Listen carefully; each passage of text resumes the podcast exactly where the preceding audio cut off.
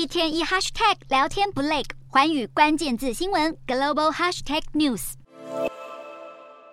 美国国务卿布林肯18日抵达中国，首站前往北京钓鱼台国宾馆会晤中国外交部长秦刚。两人在媒体镜头前简单寒暄一番后，随即展开5个半小时的双边会谈。根据美方会后声明，布林肯首先呼吁美中保持沟通管道，维系高层交流。秦刚也响应布林肯邀请，愿意日后访问美国。会议期间，布林肯强调，美国始终捍卫着人民和盟友利益，推进自由开放的国际秩序，并提出多项关切议题，表达美方立场。不过，美国国务院公布的对话纲要并未说明这一系列议题是否包括台海局势。美方没有对外公开会中涉及台海的内容，中方倒是抢先对此大做文章。根据央视报道，秦刚向布林肯声称，台湾问题是中国利益核心，也是美中关系最大冲突风险。秦刚明确要求美国政府遵守对一中原则的承诺。虽然美中双方都表明布林肯与秦刚会谈坦诚且具建设性，但部分西方媒体却不这么认为。英媒路透社分析，双方除了促成秦刚访华府外，似乎少有共识。另外，美媒美联社也认为，美中目前最大突破就是同意继续沟通，但双方最大旗舰都未能化解，最棘手的国际议题能否获得重大突破，希望恐怕非常渺茫。